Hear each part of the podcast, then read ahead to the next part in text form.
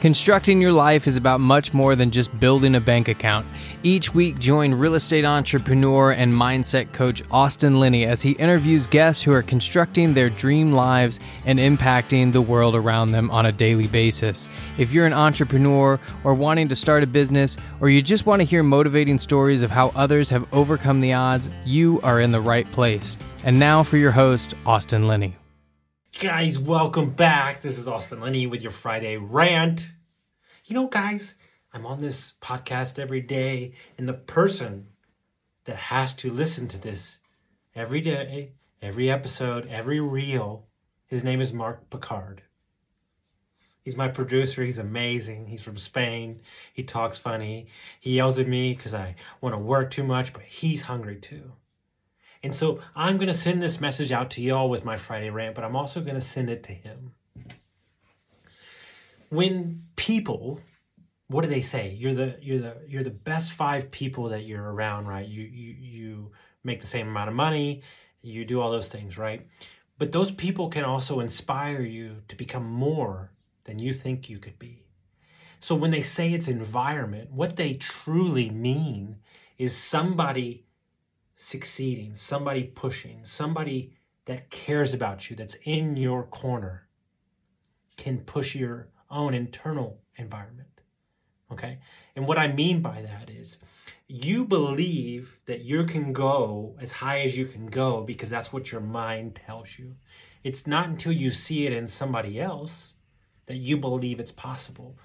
Here's the problem is that the only way that you could see it in somebody else, meaning a billionaire, a millionaire, an athlete, is if you didn't have it inside of you.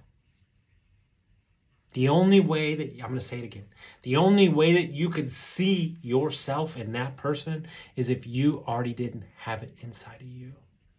So remember that a shark in a minnow tank is going to feel like the biggest person. And so if sharks are swimming around with minnows, well, they're not going to feel all ferocious and they're not going to grow big. We say that it doesn't matter.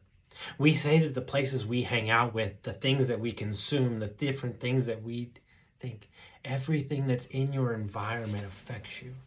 When your house is cleaner, you feel better. When you're wearing nice clothes, you feel better. When you're in shape, you feel better. Well, guess what? That's your environment too. And so we all pertain that the environment is something that we can't do. It's just what it is.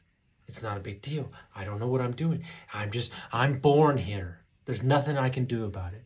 Horse shit. Move. Don't date that person. Change that job. You control what consumes you. You control what's around you. You control whether or not you want to be a shark with sharks or a shark with minnows. It's your opportunity. It's your choice to decide. And so, anybody that's creating space in your environment that's not aligning to where you want to go, remove them. I don't care who they are. When I coach my clients, I coach them. I don't coach anybody else.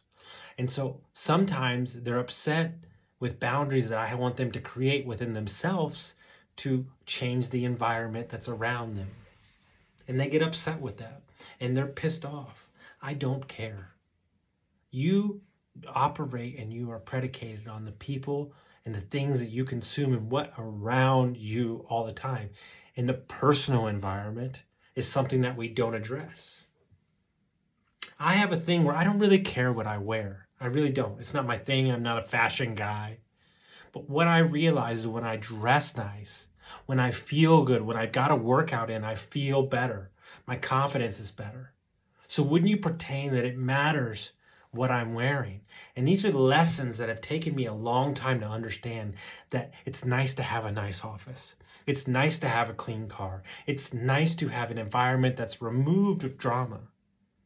And when you're around drama all the time and it's dirty and it's all these things, it's very uncomfortable. You can't have a clear headspace. I love my masseuse's house because it's quiet, it's comfortable, it's cozy. In that environment, I can relax. If the bells are going off and the fire department's going off, I can't relax. And so, do you have an environment that's conducive to creating a space where you can operate in the highest form of yourself? Or do you have a toxic environment of negativity? I hope everyone got some value from this, and we'll see you next time.